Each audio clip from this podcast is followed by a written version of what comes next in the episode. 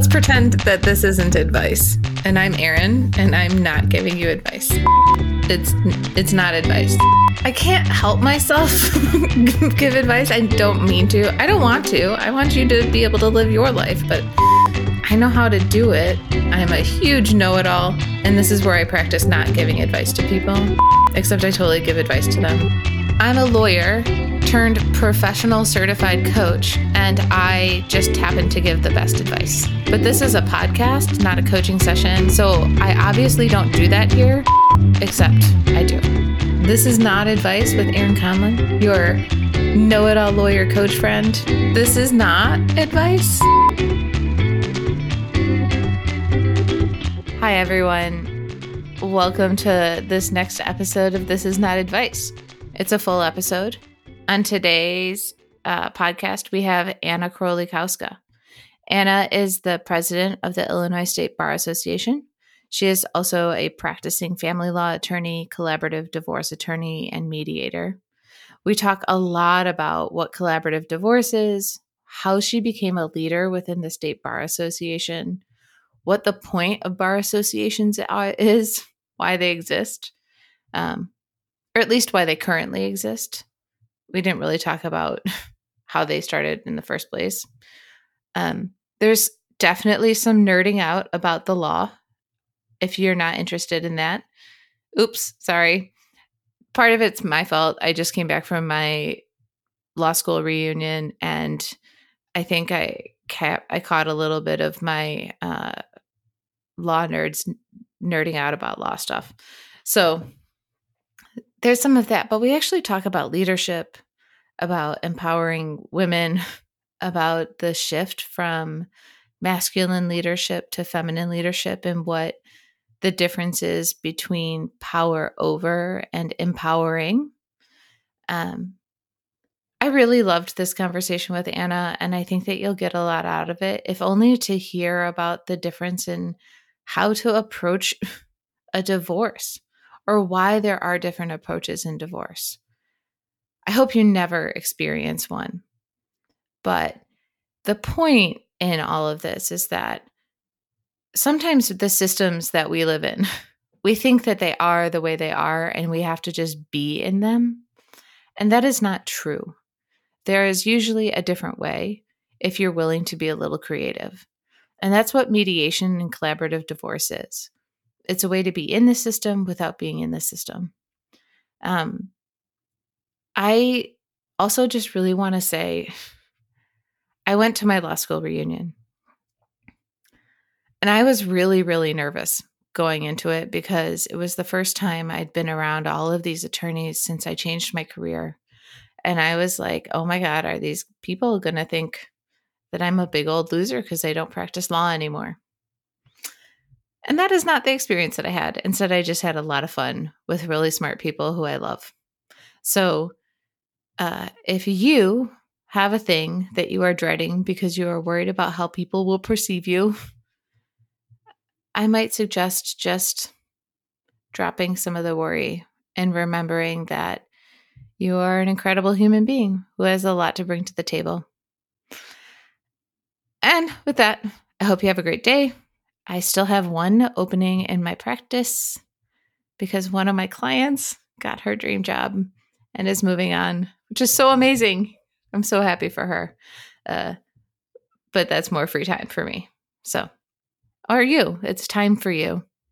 Um, I hope you're having a great day, a great week, and I will talk or you'll hear from me soon. Enjoy the show. Hi, Anna. Thank you so much for being here today. My pleasure. Thank you for inviting me. Anna, you, well, first of all, please tell my audience who you are. Sure. I'm Anna Krolikowska. I'm a family law attorney, mediator, and a collaborative divorce attorney based in suburbs of Chicago. And I also have the pleasure of serving as the 145th president of the Illinois State Bar Association. I love that you did that. Why did you sign up to be the president of the Illinois State Bar Association? Like, what? How'd you get there? Well, not from the get go, right? So I moved to United States as a teenager and there was no one in my family who was an attorney. My parents didn't know any lawyers. And in law school, I applied for a scholarship. And through that scholarship, I met attorneys. And one of those attorneys, when I graduated from law school, suggested that I become involved with the Illinois State Bar Association. And I did. And through that, I met amazing friends and mentors who took an interest in me, who guided me. And eventually, I started running for our assembly, for our board of governors. And then in 2017, there was a significant impetus and push for women to run for offices. And I started noticing that people were talking to me about this and encouraging me to run. And I decided to do it. And it was a big endeavor. The way the ISB elections work, um, you run for third vice president, and it's a statewide campaign. So 102 circuits in Illinois. And it's a lengthy process. You can announce your candidacy in October, and the elections wrap up at the end of um, April the following year. But how many? Wait, hold on. How many people were running against you? How does like this sounds intense for uh, Absolutely. Is it a volunteer position? it's a volunteer position. It's very intense. I had two um, male older opponents running against me. Uh, we campaigned throughout the state. I was one of the first um, candidates who really started using social media effectively mm-hmm. in my yeah. um, campaign. And ultimately, when the votes were tallied, not only did I win, and I won every single circuit in the state, but I was then elected as only the fifth female president since the association was created in 1877. That's amazing. Thank you. Congratulations. Thank you. Thank you. I'm definitely proud of not only having been elected, but of the work we have done over the last year. Well, first of all, I just am really present to how much of a trailblazer you are. Um, are you present to how much of a trailblazer you are? you know what? Some days more than others, but it's amazing to hear that. And especially now, I'm a, a mom of a little girl, right? And so some of the things I do now or reflect on some of the things I've done, it's more with the lens of, wow, she has someone to look up to and how can I help to make the world a better place for her and her peers? Yeah. Well, I know because I was a lawyer for a very long time and I had a few clients who did this that the world of collaborative divorce is actually pretty cutting edge. It is. It was only really created about 20 or 30 years ago or so. And and the whole mindset and focus is so very different from the traditional litigated approach. You look at it from the perspective of what does this couple really want to do? What sort of a divorce do they want to have rather than this is how the court system works and this is the divorce you're going to have. Right. So it's outside of the rules and it's more inside of the what's valuable for the situation, what's needed for the situation. It's definitely focused on what is valuable for the couple, what is needed, and what they want to do. Yes, there are certain rules that we follow, but it's more so to the extent of at the end of the process, we want certain written agreements. Mm-hmm. We do present them to a judge at our one and only court appearance. And yes, there are divorce decrees that are entered. So some rules are followed, but we don't go through the pr- protracted um, discovery process. We don't litigate. Yeah. Well, let's slow down because I feel sure. like there's a lot of ground to cover. And I would just want to know you know, I you got to be the president of the Illinois State Bar Association. Are you a first generation immigrant? Yes. Okay, so wow. How does your family feel about you being a lawyer? They're very proud of me. Uh-huh. They are happy that their sacrifices made a difference for myself and my brothers. Okay. And they're also as as any parent, they're very happy that I'm happy and they see that the work I'm doing with the collaborative divorce and mediation and with the couples I'm working with, as well as the work within the bar association makes me happy. So they're happy. Yeah. And then you're married and you have a baby. Yes, to both. How long have you been married? It will be five years in August. Congratulations. Thank and your you. baby, how old is your baby?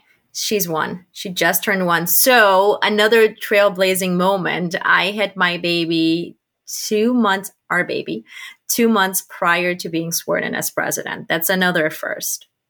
Wow. So you're like a, leading a state bar association, running your own private practice, nursing Correct. a baby or keeping a baby alive via food somehow. yes, correct.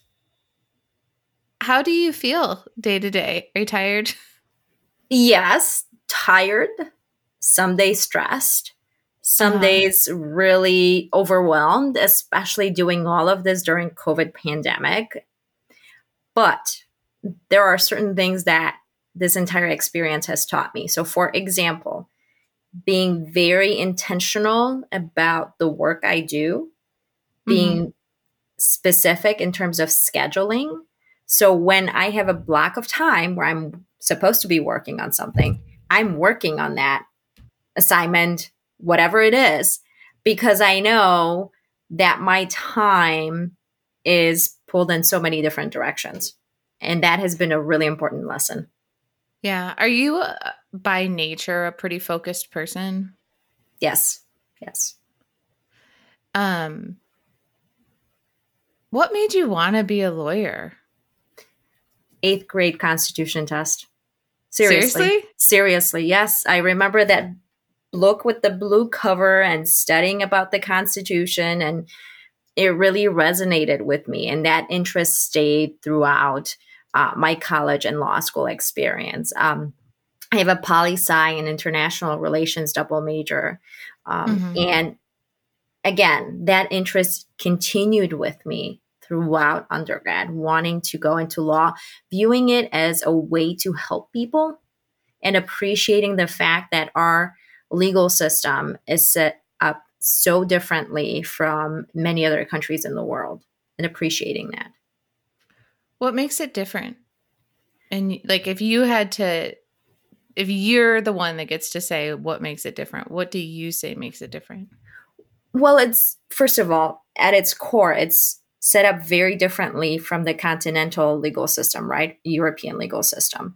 Um, also, coming here as an immigrant um, from Poland, which at the time was just moving away from being a communist country, just the whole idea of freedom of speech um, and the rights contained in the Bill of Rights and the way our legal system is structured was so mind boggling that it really really resonated with me.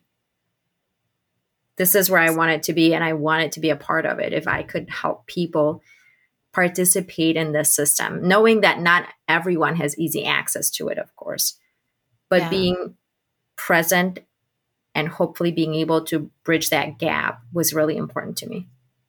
Well, there's something very ideal about it, right? Yes. Like even in the First Amendment, there's five rights in the First Amendment, five enumerated rights, specifically listed rights in the First Amendment. And in the Ninth Amendment, it's it says, even if the rights here aren't listed, that doesn't stop you from having rights. I can't remember exactly how the Ninth Amendment is written. right. But the idea of our Constitution is one that is supposed to protect individuals yes, while also protecting the whole. You're absolutely right. And when it was written, the idea of it was so different again from anything else that was in the world. And Poland actually um, modeled its constitution, which was created in the 1800s, 1793, I think. Hopefully, I'm correct in that. It was modeled on the US Constitution. It was the second constitution in the world and the first in Europe. It's wild though. Now, when so I went to Michigan for law school and we used to have this transnational class, and I remember them saying that there was a a constitutional a constitutional like program where they would put second year law students in developing countries and help them go write their founding their country charter oh basically. goodness and they were like don't ever write a constitution like the united states because it doesn't work. I don't know if i would th- agree with that. I mean it has been around for quite some time and and yes we might all have a conversation as far as what we like about it what we don't like about it but at the time when it was written it was groundbreaking.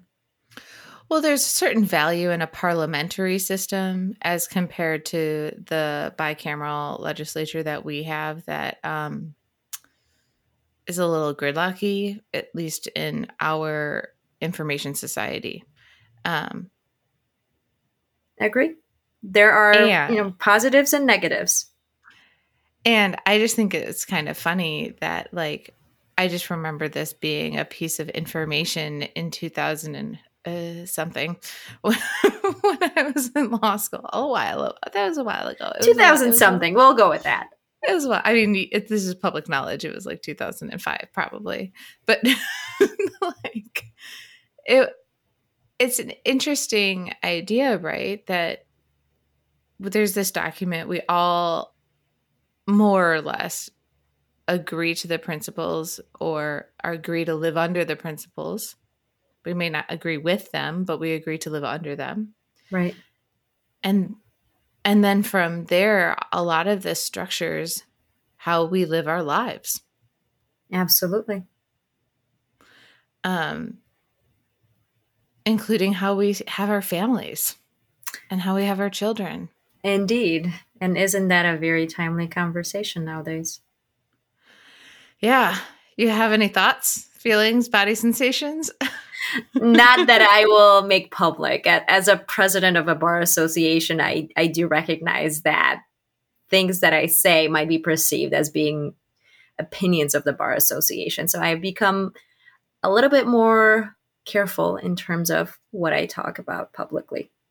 Really? Do you feel like that you don't have to give your opinion, but can we talk about how the feeling of you representing yourself and representing the bar association? How do you differentiate that?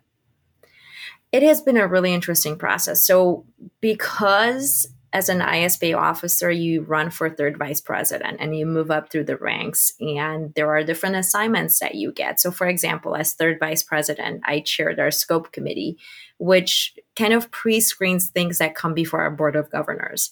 As mm-hmm. our second vice president, I was in a position where I created our Leadership Institute, which was an amazing experience. And the idea was to bring in young attorneys, um, underrepresented attorneys, and get them to become more involved with the ISBA. Mm-hmm. And then, as president elect, I get to set my agenda for the following year. I'm chair of budget. So, a lot of things that you learn as you go. And you slowly start learning that you do speak um, from a different place when you're an officer, especially when you're a president, because it's not uncommon for me to be asked for an official opinion on the legal matter or something that's developing um, in our society. And so it has been an interesting and a learning experience, but I do view that through the lens of what is our precedent as a bar association? What have our members said on this particular issue in the past? Mm-hmm. And what can I, as a spokesperson, as a very public spokesperson, say on their behalf that is truthful and genuine? And so that has been um, the approach in terms of any public expressions of my opinions. Privately, different conversation, right? If I'm with friends and I can speak freely, I certainly do. But I respect and value the opinion in which our members placed me, and I want to uphold that trust. That's fair. Um, well, I think one thing we're kind of skipping over, and this is not by any fault of yours, it's just my, I forget sometimes that not everybody that listens to this show is a lawyer. So, because I actually work with people that are not all attorneys, um, what is the point of a bar association? Why do we have them? So there are multiple aspects of why we exist, but for the most part, it's an association of attorneys who are licensed in Illinois. Majority of them live and practice in Illinois. Some do not. Mm-hmm. And we work with the public to promote the legal profession and our um, the work that we do. We also work on legislation. So, for example, within ISBA, we have numerous section councils and committees. So, for example, we might have a family law section council, we have a criminal law section council, and these section councils are made up of attorneys who practice in a given area. So, for example, with family law, let's say that council members recognize that there is an issue with how a certain statute is written or how a certain portion of the statute is being interpreted. And they might propose actually rewriting the statute or writing a new statute. And so they do. They prepare the document. It goes through the internal channels within the ISB where all the other section councils and committees can comment on it ultimately it gets to our assembly. Assembly would debate it and let's say they approve it. That means that new revised statute becomes then part of our legislative po- package, which means that our lobbyists and our officers then work with legislators, primarily in Springfield, but sometimes there have been lobbying efforts um, with the United States legislators. Mm-hmm. But we work with legislators to find sponsors for this legislation, to um, provide attorneys to testify on behalf of this legislation, and to basically try to get this legislation to become law. And it is done very frequently by our membership. So that's one of our important functions. Do you think um, like do other professional associations like the dentists the ada or the ama do they have similar lobby lobbying legal kind of writing do they write their own statutes too I can't say whether they write their own statutes. I'm fairly certain they do have lobbyists that work with them, but I can't speak as to whether they they propose specific laws. I would assume they would because they would know what impacts their profession, what impacts their clients. Hmm. But I'm not as familiar with the internal workings of those others other groups. Do you um do you write amicus briefs too? Does the bar association write amicus so an amicus brief for those of you who are listening who are not attorneys is a brief that you file with either your state supreme court or the United States Supreme Court. Except can, I think you can file them with appeals courts too. You can. Where basically there's a case. The case has implications for people other than you. So it's not your case, but it matters. And people will file briefs saying, here's why we side with this argument. And we think you, judge or justice, might want to adopt this argument. Um, yeah. So you do file those? We do. So amicus means actually friend of court. Mm-hmm. And we do have a separate special committee, and attorneys can request assistance from the amicus committee, and, and they review a specific case, whether there's any precedent, and decide whether we should file an amicus brief or not. But I know for a fact that we have in the past submitted amicus briefs. Do you know, like, is there a are there guidelines for when you will? Yes, but again, that would be something that this amicus um, committee is more familiar with. My experience with them has been twofold. One, um, section councils and committees might be looking at a statute or a case and say, you know, we really should submit an amicus brief. They will make a request to the amicus committee to get their help on it. They might be working on the actual brief as well, but it would be in conjunction with the special committee.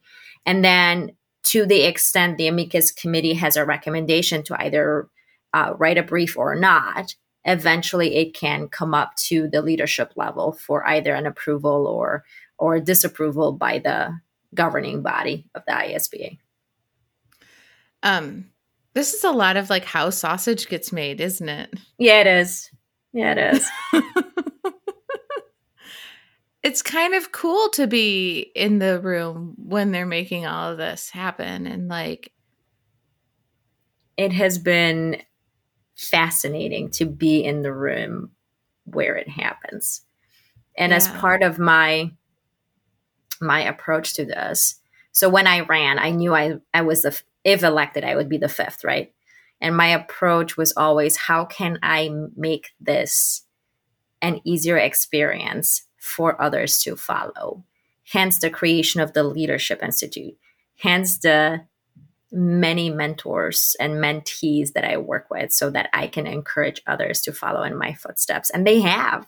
They have. At this point, we have the sixth female president to be, who was sworn in last year as third vice president. And in our most recent election cycle, we again elected another woman. So there were will be a seventh female president. So that's amazing.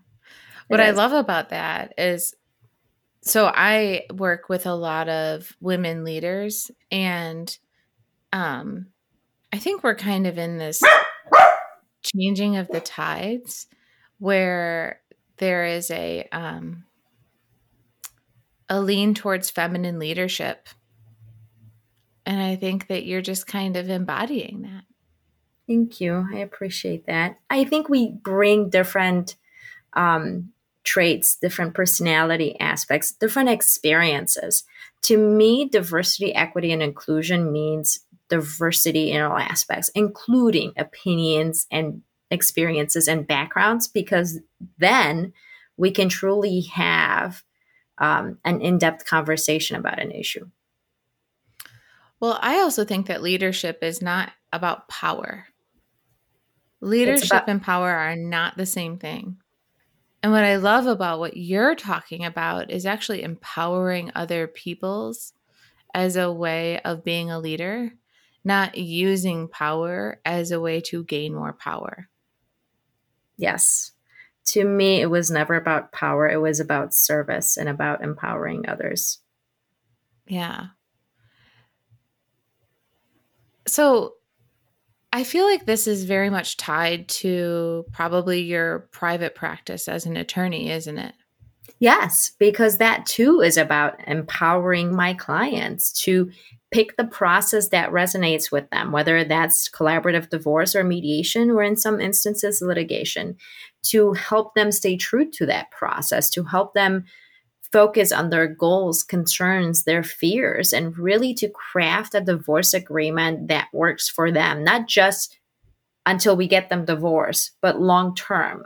Ironically, right. many of my clients improve their communication skills as they're going through their divorce process and are better co parents after the divorce than they were while they were married. How ironic. I don't think that's ironic. I think that that is a, I think that's normal if you do divorce right. If you do it right, because it certainly has not been my experience when working with couples in litigation. Yeah. Well, let's talk about this a little bit. Sure. First of all, how did you end up in family law?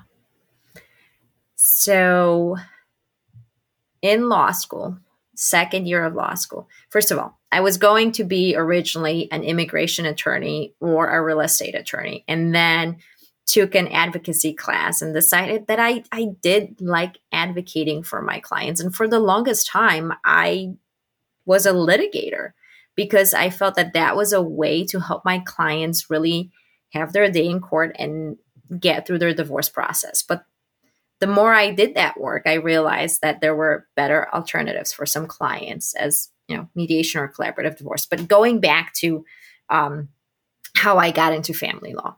So i took adv- advocacy courses and i took a course in family law and i really liked it. But right after graduation this is 2006 the market was not that great for attorneys not that is phenomenal now but but let's stick with my past right? So the job market was not fantastic. I ended up working with an attorney who had a more general practice. A lot of it was actually criminal defense. But the family law cases that he had ended up on my desk. And I think my first year of practice, I must have taken at least 200 hours of CLEs in family law.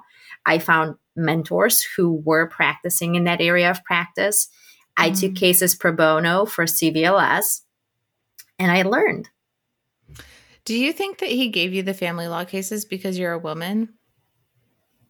Maybe. I don't know for sure, but you know what? I'll ask him next time I see him because we still keep in touch. I sometimes I think that there's this like I don't know. It's one of those emotional labor things. Mm, yeah.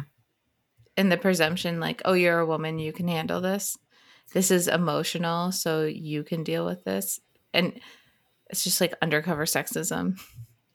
I I don't know if that was necessarily it. Just thinking back uh, to to this person in our dynamic, um, mm-hmm. I do know that there were cases that he took that were criminal defense cases. One in particular where the facts of the case were such where I basically and keep in mind not many bosses would allow an associate to do this and not many associates would feel like they have the ability to say this right?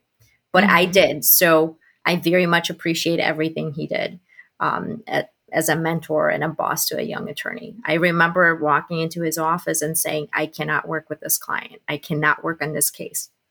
And he basically said I respect that. We're going to Chinese wall you.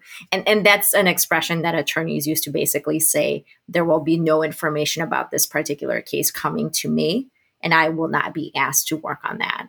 And he kept yeah. his word. He kept his word. Well, there's a good reason for that, right?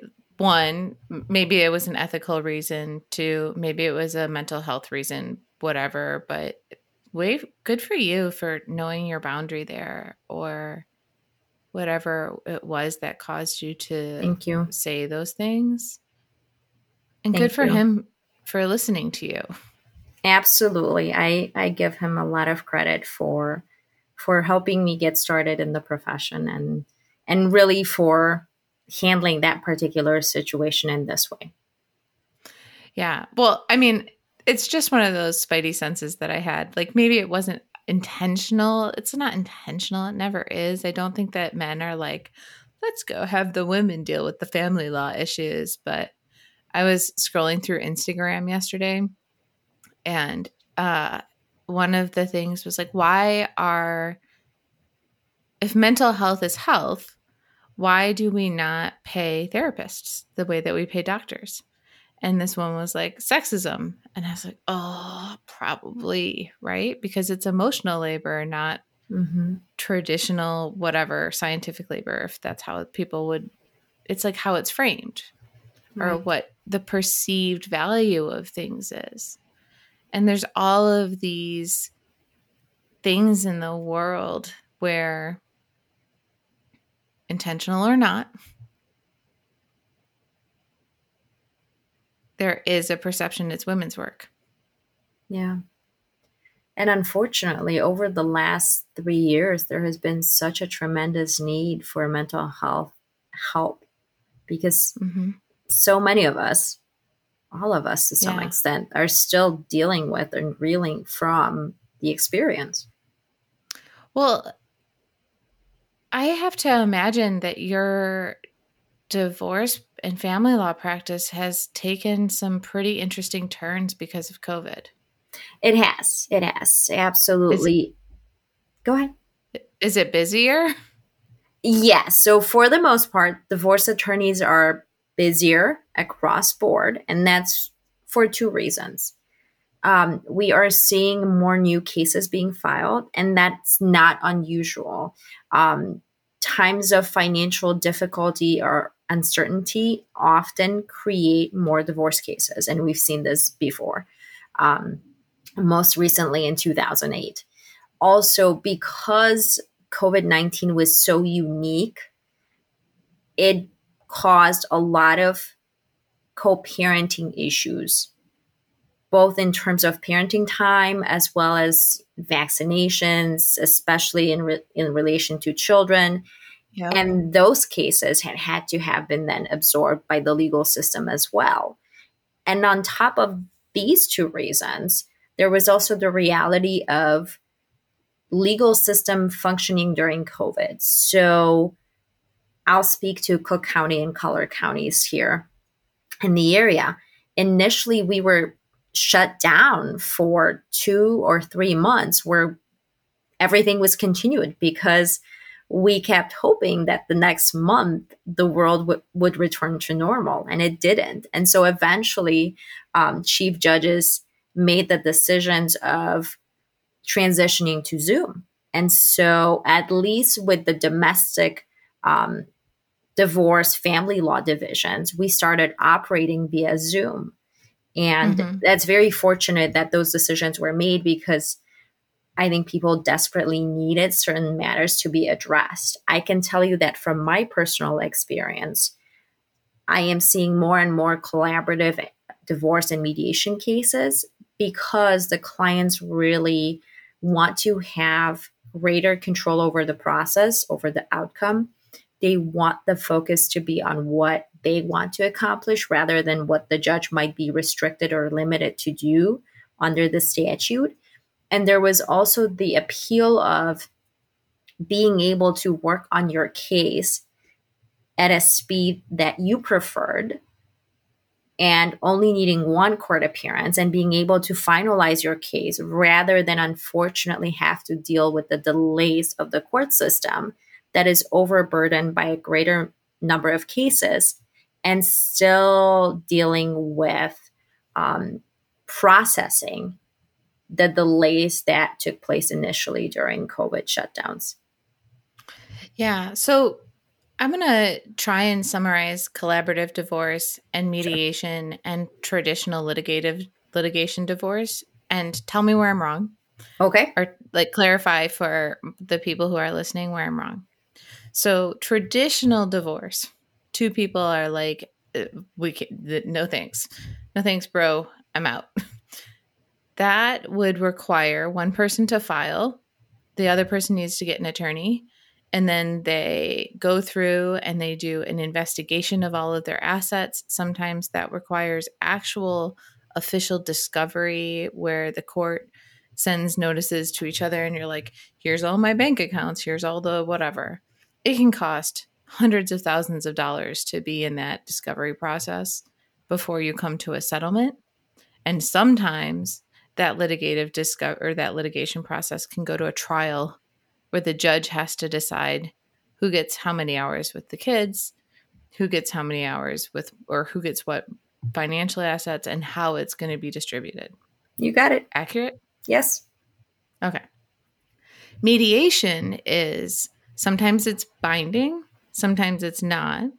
Correct. But the idea is each party goes to one per, like there's one mediator. They come in and yes. they sit down and they're like here's what we have. Here's what our here's what i think. Here here's what joe the dad thinks. Here's what erica the the mom thinks. The mediator listens to them and makes a recommendation. The recommendation then goes to the court and that's what they agree on? Not quite so, yes, they work with one mediator, and the mediator's mm-hmm. role is to be a neutral and to help them have the conversation. But in family law, the mediator does not make a recommendation. He or she works with the couple so that the couple hopefully arrives at an agreement.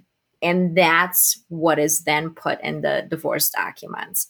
Gotcha. Also, so, no, go so ahead, ask each, your question. It, so in mediation, each party still has an attorney. That would be right the recommendation. There are some instances where they choose not to have an attorney, but if mm-hmm. they do, they need to keep in mind that they will need to prepare their legal documents because their mediator cannot prepare the legal documents because that would then remove them from that neutral place where their job is to help both mom and dad or, or both spouses have this conversation. And if they don't hire an attorney or attorneys, they themselves then have to figure out what the legal documents need to look like. Right. And if there's something missing or somebody puts a little sneaky sneaky in there, then they will suffer the consequences of the sneaky sneaky. Correct. Correct. Mm-hmm.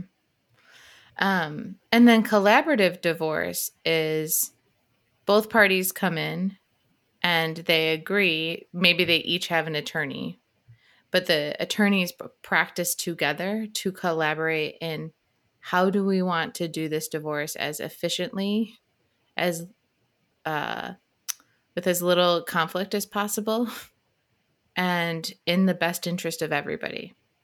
So, clarification yes, we want to remain efficient, amicable, collaborative, and in everyone's best interest. Mm-hmm. Yes, each of the spouses hires an attorney, and those attorneys previously would have had mediation training and additional training in collaborative process. So, it's as if you're hiring a team of mediators, but the attorneys are committed to you. So, if you're my client in the collaborative process, there is still attorney client privilege, there is still confidentiality. And my job is to advise you about all of the aspects of the divorce so that you're making informed choices. So if you tell me, Anna, I'm thinking about making this offer, help me think through it, we will talk about the positive aspects, the negative aspects, how a statute might apply to it, so that the client then, when he or she in that meeting makes that offer, has already thought through the various aspects of what could happen. Gotcha. So there's still that advice mm-hmm. and mm-hmm. there's still that um, advocacy. Yes. It's just not fighting. Correct. Correct. And and so the mind shift is tremendous and it occurs when the attorney t- or any professional because there can be other professionals involved in collaborative process right. takes have accountants or correct like maybe a psychologist for the kids yes. you need a psychologist for the kids or even each other absolutely it is not unusual to have coaches to help the couple get through the process it's not unusual to have a financial neutral but you this sort of mind shift for me started with my mediation training, which I took in a class with other attorneys, but also mental health professionals and financials. And it was fascinating to see how we all approached um, even asking a question to get at certain information very differently. And that mm-hmm. started the learning process for me. And then, of course, the collaborative process training and and subsequent training since then. I, I tend to gravitate now, and, and I still take trainings that are legal focused, but I also mm-hmm. tend to take a lot of mental health courses because I feel that I'm interacting with people and it helps me in this space in which I work to be a better advocate, but also to work with my clients better. Well, you know, there's one trick that I learned as a coach is never is to try and avoid why questions because why questions will have people defend their position rather than discover. Right. Right. And when you're in a place that is kind of a pressure cooker place like a divorce or any adversarial situation, and you need to break down the defenses in order to come to a, a place of agreement. Asking people to defend themselves even more is not usually very helpful. No not at all. And and you want to diffuse the, the situation. It's not uncommon for me to ask a question and, and sort of introduce it by saying you know this might be a dumb question but i'm really wondering about that. And ask a question that i know the answer to already but the mm. question is intended to start the conversation or to get the information for my client who I know wants the information but they're worried about asking the question. So I'll I'll ask the question. What um what do you love most about all of the jobs that you have? that my life is interesting, that I can yeah. help people both in terms of the divorce work is intended to help them get through that process and then move on and have a better life and it's not uncommon for me to hear from my former clients and to you know hear about how the kids are doing or how they themselves are doing So I love that. From the Bar Association perspective, it really has been about making it a better place, making it more inclusive, and then helping people um, to figure out whether they want to become more involved, and if so, how to pursue those aspirations. What have you found really challenging? Oh, quite a few things. So initially, it was um, scheduling, trying to figure out how to make it all work, right? Mm-hmm. Especially with so many things calling for my attention. And I don't have the perfect answer. I haven't figured it out completely. I can tell you that I'm doing better with that than I was a year ago or even a few years ago. Um, but it's still something that I struggle with.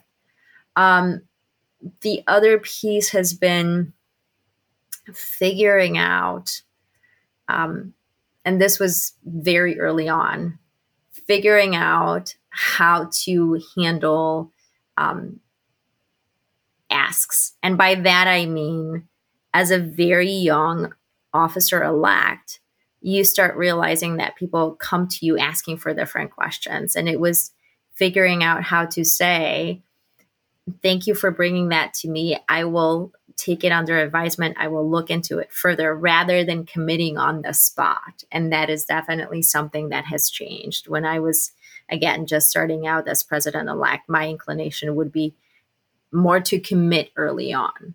Now I'm looking for all of the information so that I can make the right decision. Yeah. Well, I imagine that for the having people request things of you part of the desire to that you had to get over was that people pleasing thing. I'm going to make you happy by saying yes or like you already know you want to say no but you are trying to figure out how to say no or whatever it is. Um so i imagine that's part of it too right? Absolutely. Absolutely. For all of us i think well, and it seems like you're a pretty willing person, like a person who's willing to go to bat for things and willing to fight and try and make shit happen. Yes, yes, very much so. Yeah. So it's got to be really hard to say yes to something and then have it not happen too. Yes. Yes. And there have been a few experiences where I've worked really hard to accomplish something and it just did not turn out that way. But here's the thing sometimes we don't realize that getting that no or having that door close leads to different things that often turn out as well, if not better. I would posit that like every single time it's better. Yeah. We don't we don't like the interim space. That interim space sucks. It's uncomfortable and it's awful and you're like, "Why? Why did I fail? It sucks." Yes. Um but almost agree. every single time it's better. Yeah. Um how did you and well, tell me about the scheduling. How did you get your scheduling to be any better? So it was realizing that I function better if I can have things happen in chunks of time. Here's what I mean by that. Rather than having a meeting scheduled at 9, at 11, at 1, and at 3, and then trying to work in between those windows, I'm now more protective of my time. And by that, I mean, I'll say I'm available Monday from like 9 to 11. And that means that, you know, from noon till three, I can have a block of time where I can work on something else, but mm-hmm. then offer the following day um, an afternoon alternative. So they're getting a morning or an afternoon. It's just in a way that allows me to still have time so that I can be focused on work on something rather than being pulled in two different directions. How did you come to that realization? Like what how did you get there? Trial and error. No, really, truly. Overscheduling myself, being um, stressed, and overextended and realizing this is not working. So, what else am I going to try? And this was the thing that I tried and it works for me better. Yeah, I'm actually very, very similar. It doesn't work for me to uh, do lots of things in one day. I am a block. I'm I work better in blocks. So if I can do 10 things in one day, great. If I can do um yeah, it just is more effective for me to work that way. It sounds Absolutely. like you're similar. I am. Yeah. What else um what else has been, you know, a challenge that you've overcome? I'm trying to think about it. And you know what? It's it's difficult to think of it when you ask that question and kind of rushing back through my memories trying to figure out what what else has been a big challenge. I mean, they as they come and as they develop, you sort of deal mm-hmm. with them, but I'm the type of personality that I'm usually very positive and upbeat and looking forward, so I tend not to think about the challenges too much. Um, yeah. I mean, when I was a young attorney starting out the, in the profession, one of the challenges was I was a young female, um, very young appearing looking attorney. I mean, that's just how I presented. And so it took a while to establish working relationships with counterpart or, or opposing attorneys that did not feel like I be like I was being dismissed because I was younger or female. Yeah, I imagine I imagine that would be difficult. What I am I'm guessing this is just a total assumption, but because you've done the mediation training, because you've been so active in the bar association, because you've really taken on so many different roles. I would imagine one of the things that has been difficult for you is just serving so many bodies, just saying yes to so many things. So yes, that that's that's um maybe not a problem, but I did have a tendency to say yes a lot more. I have learned to be more protective of my energy and how I spent my time. Mm-hmm. And I think mm-hmm. part of that was learning because of overcommitting at certain points in time. Yeah. Um what is some terrible advice you've gotten? again, trying to think about it because if it was terrible, I probably didn't retain it, didn't pay attention to it. Uh, that's like, is that the kind of person you are that when yes. somebody tells you something stupid, you're like, goodbye? yes, that that's exactly it. I I retain the good advice, the yeah. advice that will help me to have a better life or help others or or just sounds more like something that will work for me because of my personality and how I am. Mm. What um how can we support you or like what kind of help do you need? What how do we be in your corner? That's a great question. Um let's see. Definitely if there's anyone who needs to talk to me or would benefit from my help professionally, please reach out. I'm also always happy to um, speak about divorce and collaborative process or bar association or women in leadership. So if you know anyone would like to interview me or would like to talk to me further i'm happy to do that. Um i think that's it for the most part the last question that I ask everybody is what does success mean for you? Wow, that's a great question. Success means being in a place where I can help others in a way that feels genuine, that makes me happy. It means being able to take care of my family. It means being able to spend time with my daughter and my husband. It means being a role model, not only mm-hmm. for my daughter, but for other women and um, underrepresented individuals, but also being able to help them in their next steps because I did not get to where I am by myself. I had a lot of help, and I so appreciate each and every one of my friends and colleagues and mentors. I love that. That's beautiful. Oh, thank, thank you so you. much for being on the the show with me today. I can't wait for this episode to come out and um man, thanks for being such an impactful trailblazer. My pleasure. Truly, it has been my pleasure. Awesome. All right, take care. You too. This is Not Advice is brought to you by me, Erin Conlin. If you are interested in learning more about my coaching practice or how we might be able to work together, please visit erinconlin.com. This podcast would not have happened without production support from Cedar Cathedral Narrative Studio.